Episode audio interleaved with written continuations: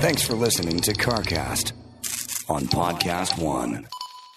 Well, we get into a reimagined C2 Corvette. We get into Kevin Hart's Charger. We give you an update on the BRE 510. We get into some Audi EV talk.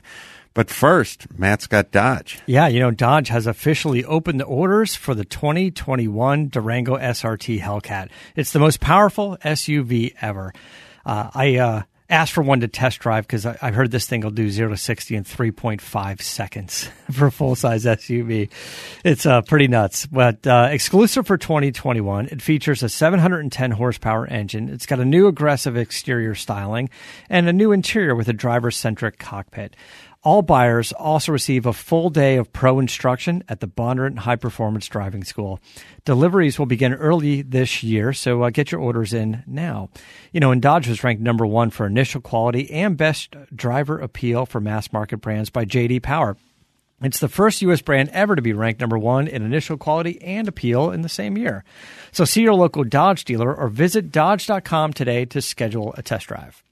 This is Michael Cohen. Joining me next week on Mea Culpa Podcast is the one and only Stormy Daniels. There's so many things that he talked about with me that were so illegal that nobody ever touches upon. That's right, folks. The conversation you've all been waiting for is finally happening. For the first time ever, we sit down to talk about what really happened that night in Donald Trump's hotel room. He had stripped down to his underwear and was perched on the bed doing his best yet horrifyingly disturbing impression of Burt Reynolds. Sex, politics, money, and crime. This one's got it all. Download this special episode of Mea Culpa beginning Tuesday, February 9th at midnight Eastern for the podcast event of the year. Mea Culpa, nothing but the truth.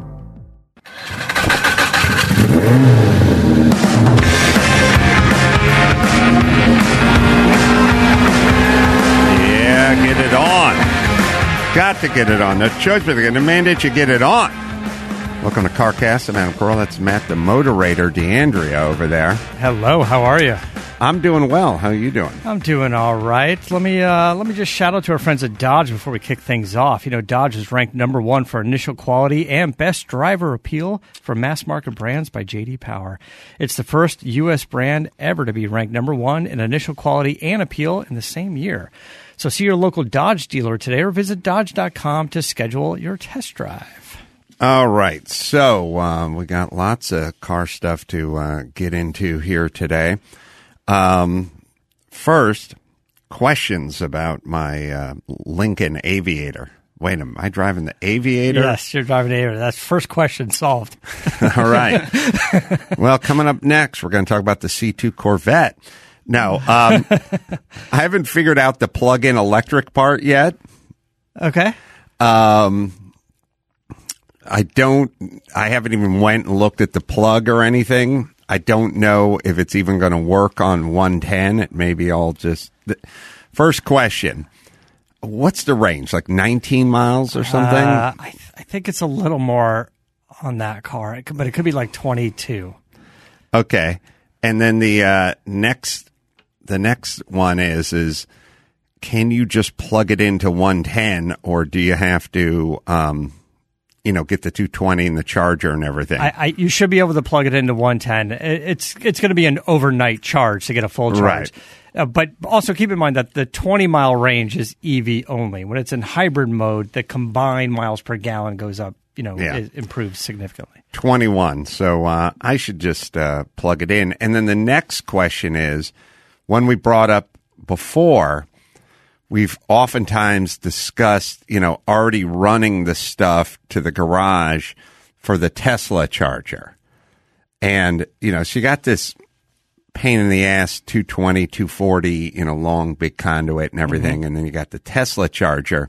We've always talked about, is there some adapter or how does it work? Or how does it work when you're out in the wild and you want to plug it in at the Santa Monica Promenade? Is there a Tesla plug-in port and then a GM plug-in port? Like, how's that work? No, because there's a universal port that works on pretty much all of those cars. And then there's like the Tesla charger, whatever, has like an extra prong or like notch, right? That makes it seems just like for Tesla. So it seems, I don't know if it seems like it, but it makes sense that there may be an adapter out there somewhere. Possibly. I haven't looked into it, right? Because I haven't really had the need for speed, right? To look into it,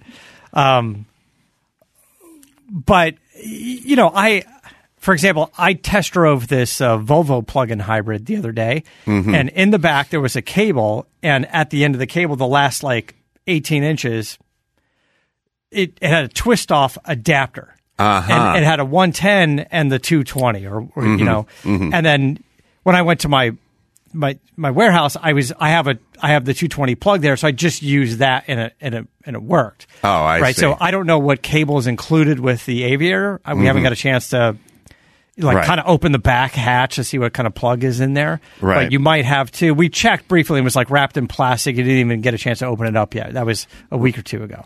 All right. Well, we'll investigate and keep you guys posted as if you cared.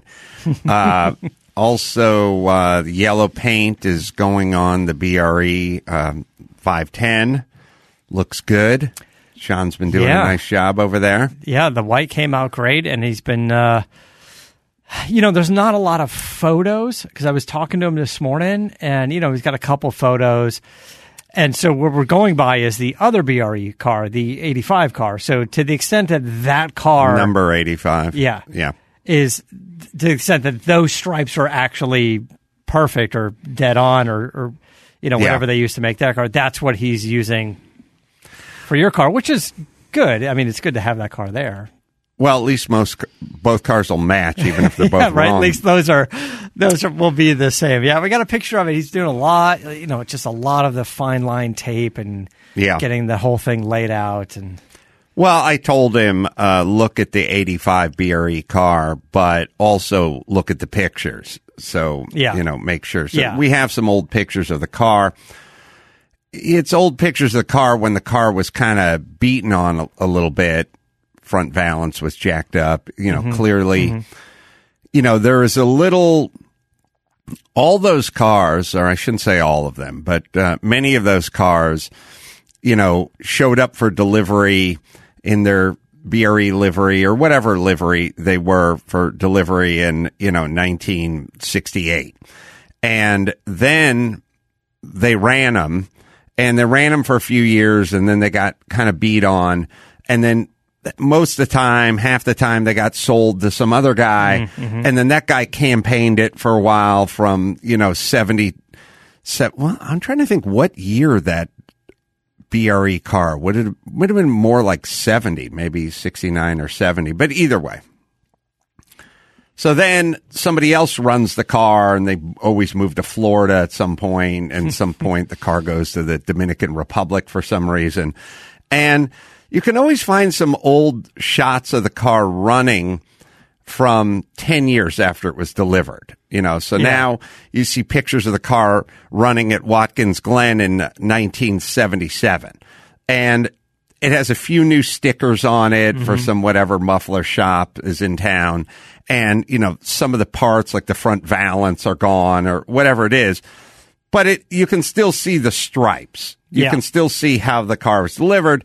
And then usually at some point, somebody gets hold of it, gives it a full repaint, puts it in blue, puts it in their own livery, and then they go out and run the car for a while. But you will find those old, it seems like the pictures we have are not from the day it was delivered or the year it ran, but maybe 7-8 years later when you could still see the stripes and the lettering and stuff. And, it's every bit is good because it's original, it's accurate, it's just the car looks a little faded, Right, yeah. And I don't actually, as I think about that car, I don't even think that car ever got like a repaint or anything like that. I don't know, but they do get kind of banged up over the years, especially just from moving them around, not even just from racing, of course from racing as well. But, I was talking to Sean about it. I was like, yeah, it looks pretty straight. He's like, it wasn't when we got it. He's like, you try to put the fender flare on there, it's just a wavy, bumpy. Right. It's like it's never gonna. It takes some work. Well, it takes a little bit. If you think about the culture and the history of race cars, they beat up on Ferraris and Lamborghinis and whatever, you know, Daytona, Cobra Daytonas and all that after their usefulness, after their sort of prime or their heyday. Now we're talking about a Datsun 510. Yeah. So a Datsun 510 is a shitbox. And if there's any reverence at all for the old Porsche or the old Ferrari, it's completely out the window when it comes to the old Datsun. So in the middle years when those things got raced and nobody seemed to give a shit, and they definitely took the brunt of a lot of tough racing and beating, and nobody was really interested in them. Now, of course, there's reverence for these old Datsuns, and they're worth something, and so now it's a different story. Yeah, well, car's looking good, and he got some of the yellow down, as you mentioned, like one of the stripes, and then he's working on the next. Yeah, it kind of big step of. You can kind of start to see how the yellow and white look actually pretty good together, and it's, you know, it's not the kind of thing that you would necessarily pick out if you were just getting a fresh sheet of paper and saying, you know, I want to lay out a color scheme for my car, but. The yellow and white works kind of nicely when you see the yellow on the car. It's a nice hue of yellow. Yeah. And again, once they start riding in the black Datsun and the red BRE, or was it the red Datsun and the black BRE, whatever, when they start mixing in some other colors and things like that, it's going to end up being a really good-looking car, like on its own, not just, oh, I know the history of this car, it's cool to me, but I think when the dust is settled, when the hand painting comes in, when the stickers go on and all that kind of stuff, I think it's going to be – I'm looking at the fender right now. It's like it's a good-looking yellow. It seems like it's got some orange in it. And I think, and once it's done with the clear coat and polished up and stuff, because that's just the raw paint. Because in that, you know, we're looking at this little video I posted up on Instagram. You know, the white looks flat right now because it was just shot. There's no clear or anything on it. It hasn't been sanded or. But also, it'll be such an identifying car, right? It's, I mean, the red, white, and blue cars look cool, but there's a handful of red, white, and blue cars out there, and you'll see this one go, oh, which, you know, you're running the yellow one, you're running the yellow 510, right? You know, although we say yellow, but because that's the one that'll catch your eye, but you're right. It's more white than anything else and some black, but. So now Sean is working on that. One of my favorite parts of the BRE cars is the two-tone roof. You just never, you see stripes going across the roof sometimes, but you don't see the roof. Cut in half, like a receding hairline. Yeah, well, I think Jeremy Piven, 1993. It's funny. I said to Sean when he was taping it off yesterday afternoon, he was working on the roof, and I said, what's the roof? Is it 50-50? Like, what's the percentage with the yellow versus white? And he said 45-55. So for some reason, you know, Brock's infinite design wisdom, he thought it'd look a little bit better to have a little less yellow on there. Yeah. I think it's 45, 55, 45 yellow, but don't hold me to it. Now, I'm picturing it. The front half is white and the back half is the yellow. Yeah, they usually do that. And then I said, is the number on the roof? And he said, I think so.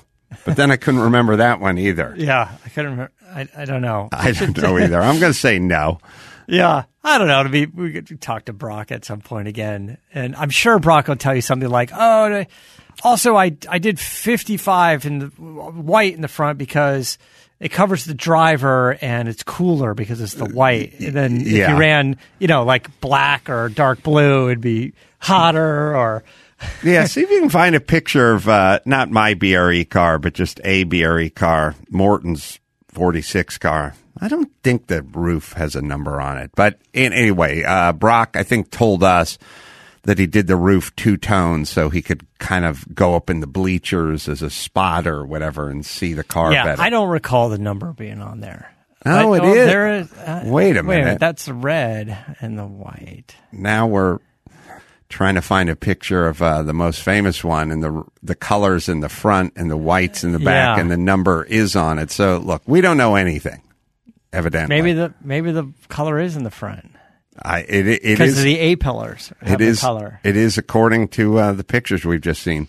Somebody better tell Sean. All right. Now, also see here that the SpeedKore's released their new build 1970 Charger for Kevin Hart. Yeah. So they've been. We talked to the SpeedKore guys a few times. Goldberg's got a bunch of projects with those guys, but. Again, this is more the Kevin Hart story than it is just the SpeedKore story. But I don't know why still the articles are going. Oh, Kevin Hart wrecked his first one. You know, he wasn't driving. It wasn't him, and it's not necessarily fair to throw the guy under the bus and go, yeah, you destroyed your first car. He let somebody drive it, But that was a SpeedKore car as well, which I think he had purchased, and then they modified a little bit, but they built originally. But this new SpeedKore car is a 1970 Dodge Charger. It is kind of badass. So what they did is they used a 5-axis machine to make molds of the body, and then they recreated the body entirely in carbon fiber, and then it sits on a full-frame chassis now. The Dodge Charger's a giant car. It's a big car. But actually, if you think about this, what better car to switch to a carbon fiber body? Because you probably cut 750 pounds off of it. Really? That much? Yes, because SpeedKore did an all carbon fiber body 67, 68 Shelby Mustang, and they said it came in 600 pounds less. 67, 68 Shelby Mustang, which is a decent-sized car, but not as big as the Charger. Not as big as that Charger. And it just took the doors and the hood. Much weight off. Yeah. Wow. And they're saying the power-to-weight ratio now is supercar territory. Now, keep in mind, they put in Mopar's Elephant Crate engines, 1,000 horsepower. Mm-hmm. But... Could you imagine, like, it's full-frame chassis, it's got a full cage, 14-point cage, but the body alone has got to be 700 pounds less, and just the modern suspension components, and even the engine being a big engine is probably lighter. Leave this picture. I don't need the marker lights on the side. I don't need the big square parts bin marker lights on the side. I say lose them all together or put some Euro-looking ones on there. You know, they have a version of these lights where, you know, it's like a black plastic and it kind of blends it because the car is black. I mean, at least Kevin Hart actually saw the car and he said, I don't want to paint it now. Like, let's do a raw carbon fiber look. Let's do some trim pieces on it. The supercharger from the engine comes out of the hood, and then they dressed it up and smoothed it out and added some carbon, and it looks really good. But I think with the right trim and everything, just a good, polished, detailed carbon fiber is good. But you're right. You could black out the thing about these kinds of cars and. You know, don't get me wrong. I love the craftsmanship in all these kinds of builds. But, you know, there's a kind of inherent thing with these kinds of cars that I never really thought about until now. But they're not cars that you would take to the track and throw around. Right. Now, you could, but you're not. That's not the market for this car. If you want to take something to the track and throw it around, you get a 914, you put a 6-cylinder in it, you do a bunch of shit, and you go take that out to Willow or whatever. Or maybe get a modern-day Dodge Viper, and you breathe on that, and you take it to the track, or some Porsche GT3, whatever. It's not a throw-it-around-on-the-track kind of car.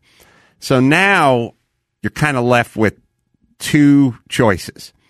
You can either just sort of look at it in your garage, or you can take it out on city streets and do these short bursts.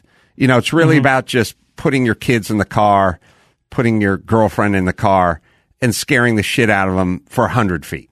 You just you find some straight line on a Sunday in some industrial part of town. There's nobody around. You just punch it for one block. Yeah. And that then gets into the inherent danger part of, like, taking the 1,000 horsepower out and trying to throw it around a little bit. Yeah. But it doesn't really leave you much choice, because your choices are take it to the track.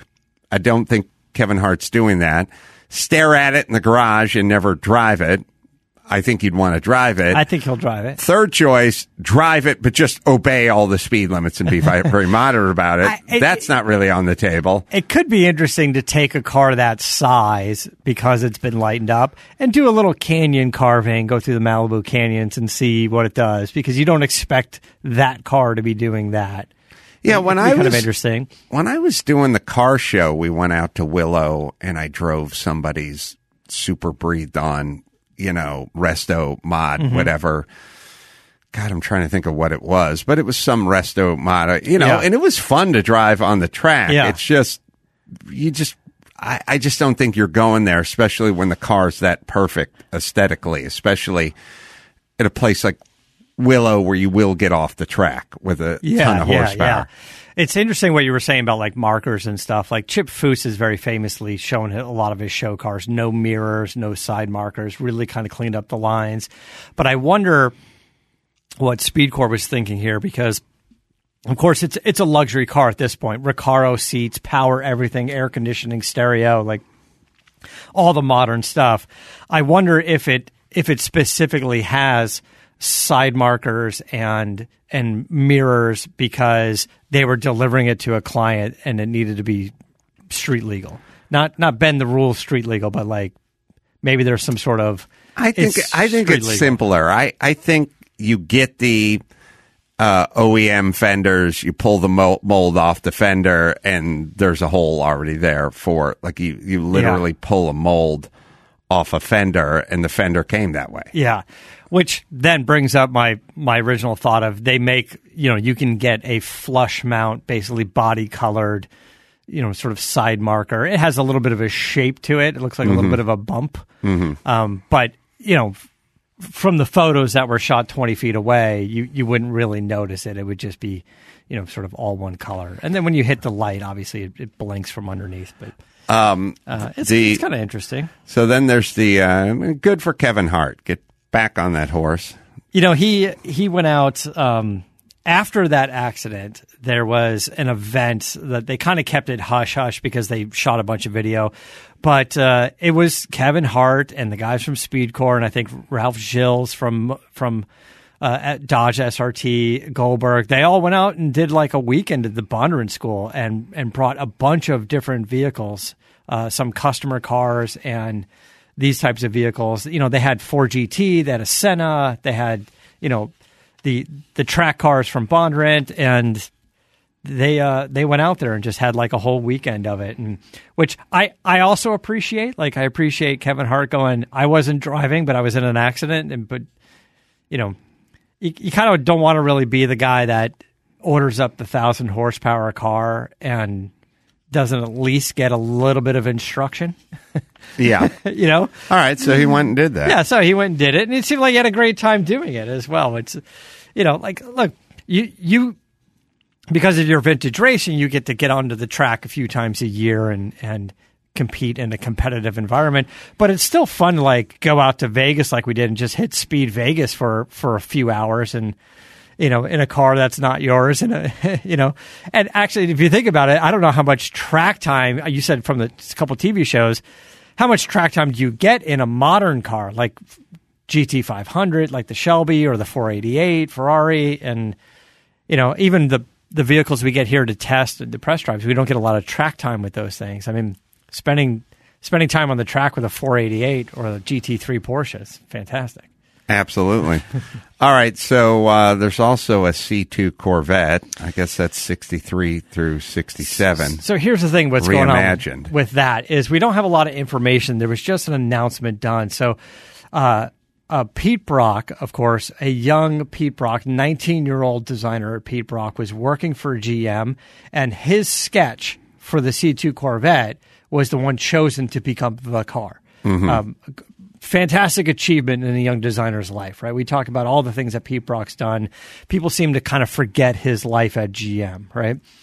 And that's the 63 to 67 Corvette. So there's a company in Ireland, Studio AVA. I don't know if they call it AVA or what, but Studio AVA is thinking about doing this reimagined 1,200 horsepower EV version, this all-electric version of the Corvette. And they brought in Pete Brock, and they brought in another friend of ours, Ian Callum, who is the chief of design at Jaguar and Aston Martin. He did the DB9. Vanquish.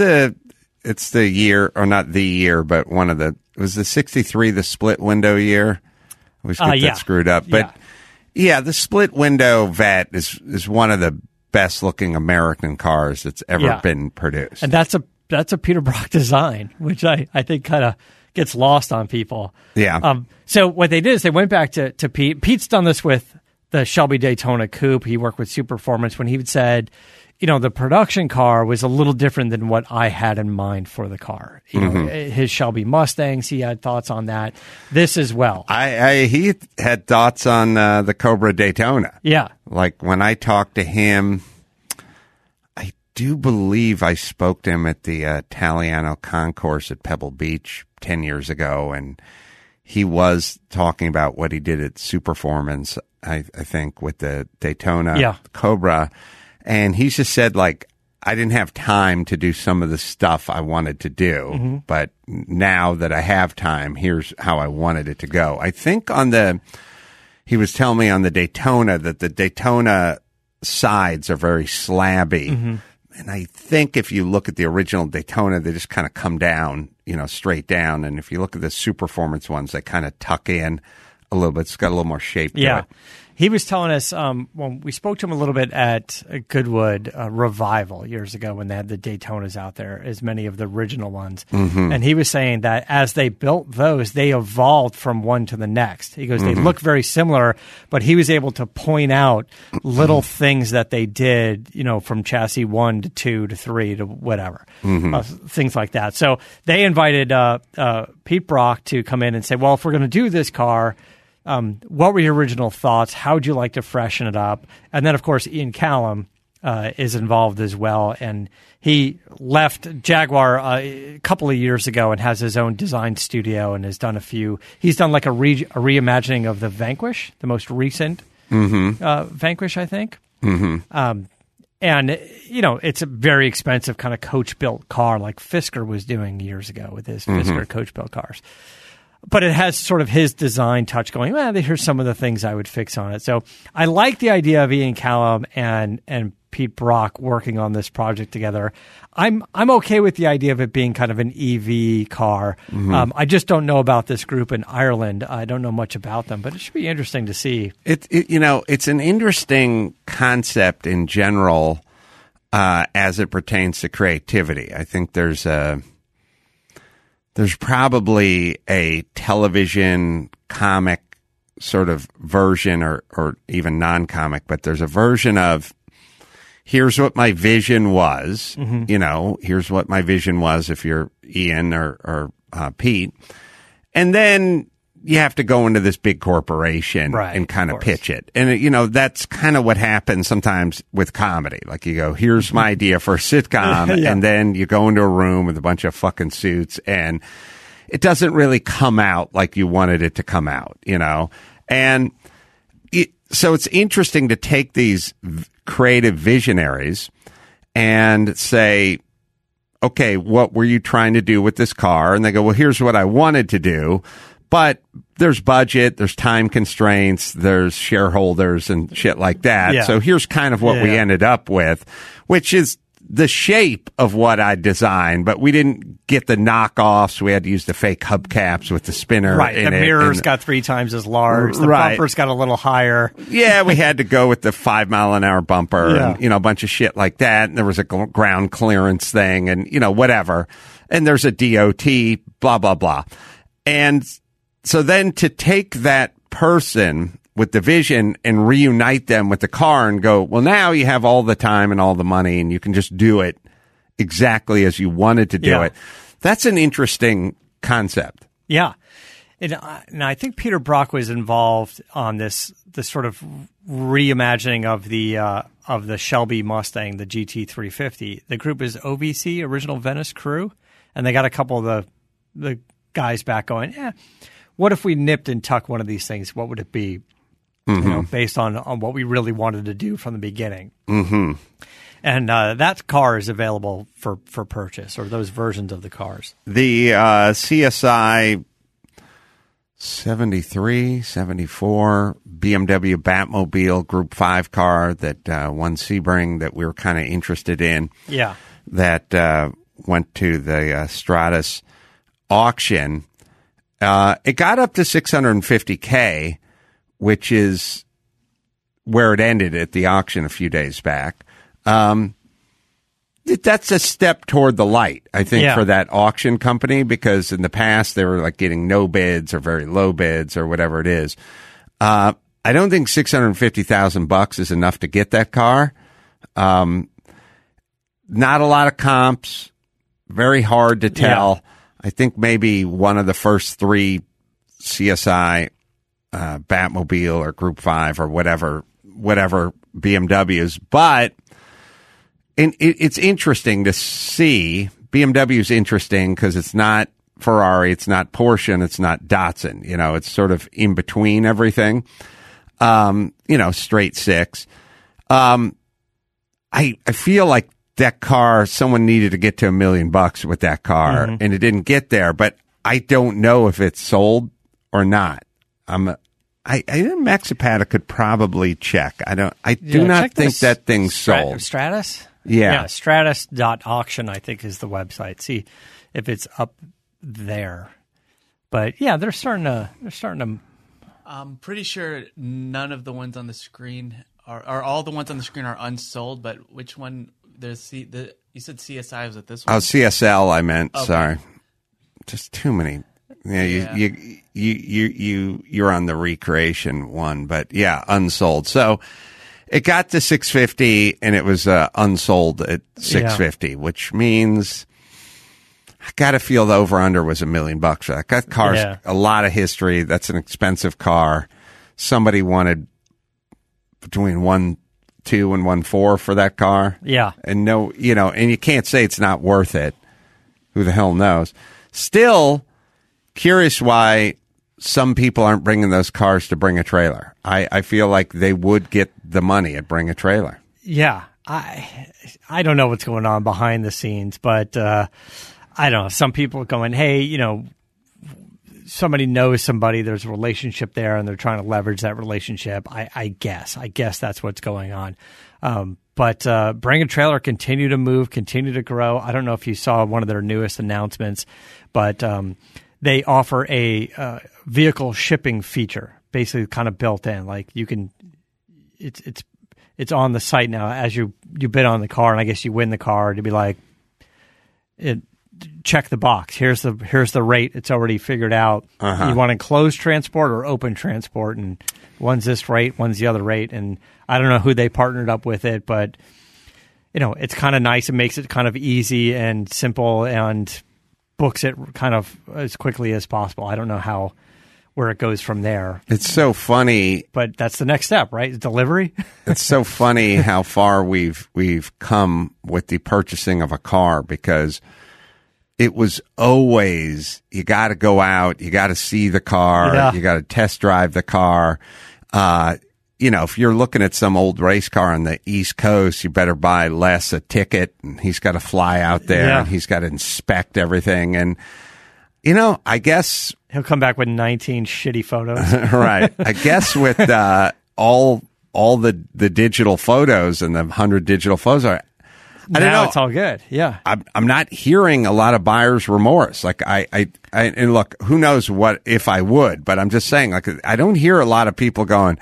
Hey, the car was portrayed as this kind of car, and when I got it, it's not that at all. Yeah, and the price has gone up. Now, actually, for a long time, we would put a lot of faith in the quality of the car at an auction. Gooding, we say, hey, this is for sale at Gooding. Then we expect and trust Gooding's representation of the car, RM's,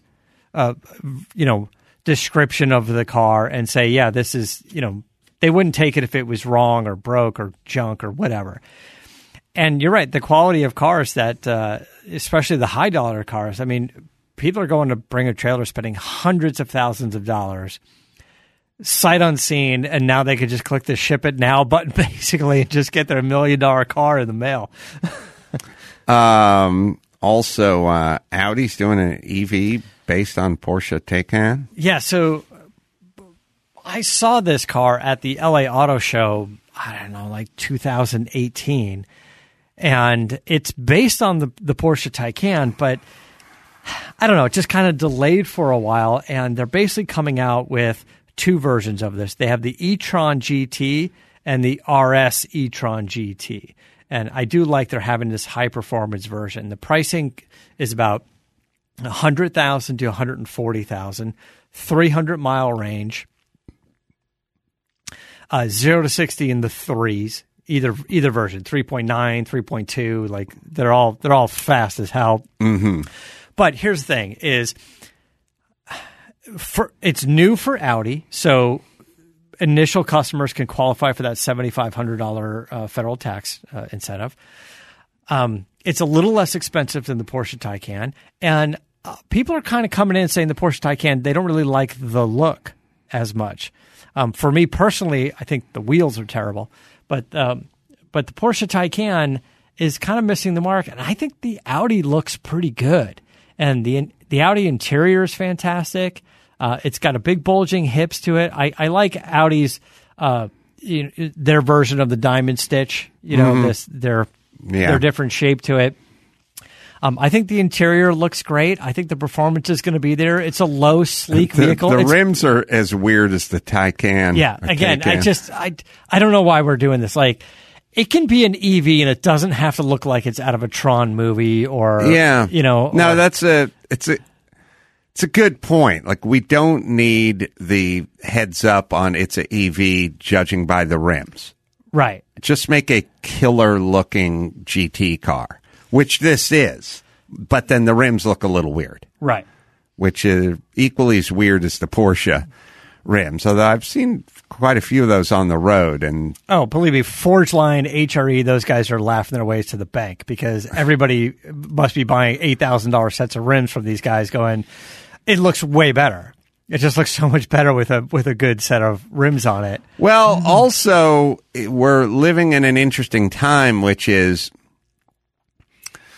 it used to be that if you were going after some very high-performance driving, you know, high-performance vehicles, blah, blah, blah, it didn't fit with the electric, you know. So if you drove – so here's a concept – you know, a few years ago, you'd have the Leaf or the Volt or the Bolt or whatever it was, and then they had kind of the funky rim, and let everyone know you were a tree hugger and you love the planet and you're driving your plug-in electric, blah, blah, blah.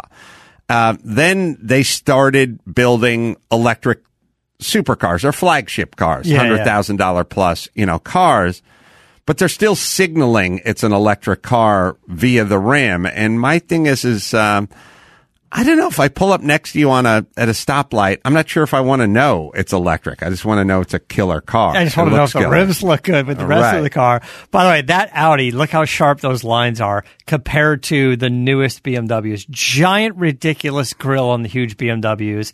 And this has their rings just kind of small, kind of tucked in, a low-profile hood on it. Like, it's a cool-looking car. That's a good-looking car. Yeah, Audi's styling is killer, and their interiors are killer. And yeah, I don't know what happened with BMW. They seem to get weird. I don't know why they're all in on this giant grill.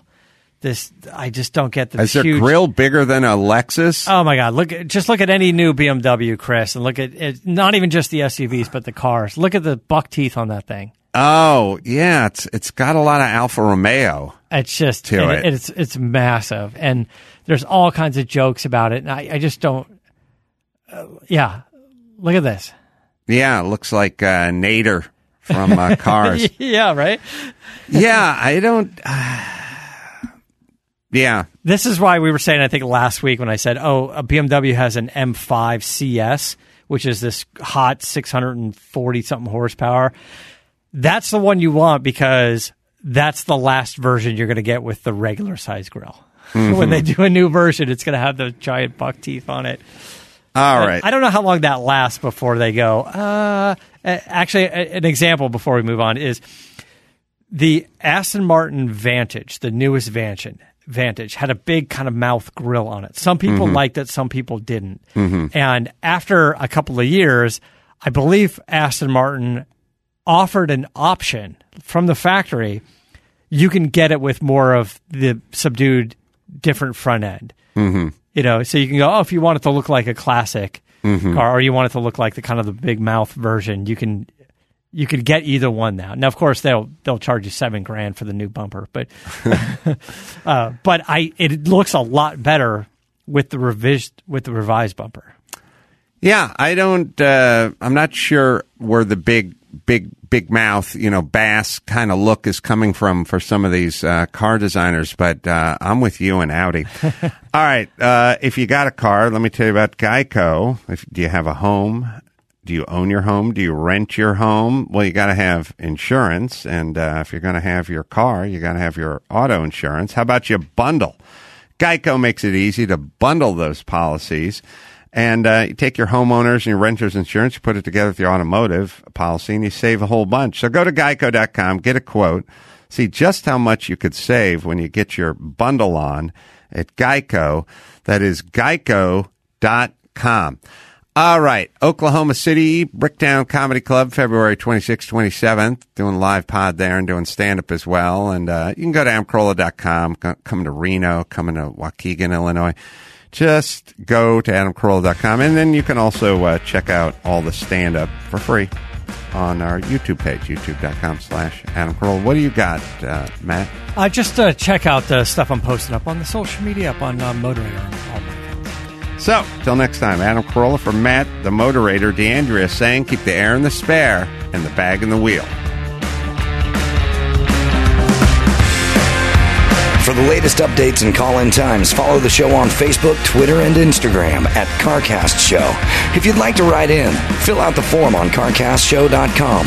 And don't forget to give us a nice rating on iTunes. CarCast is a Corolla Digital production and is produced by Chris Loxamana. For more information, visit CarCastShow.com.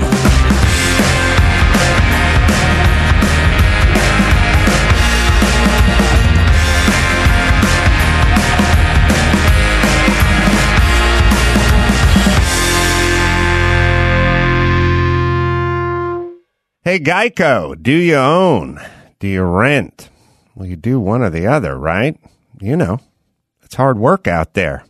Owning, renting. You want to save some money? How about you bundle? Bundle your policies at Geico. Geico makes it easy to bundle the homeowners or renters insurance along with your auto policy. It's a good thing, too, because you got so much to do already. Go to Geico.com, get a quote, see just how much you could save at Geico. That is Geico.com today. That's Geico.com.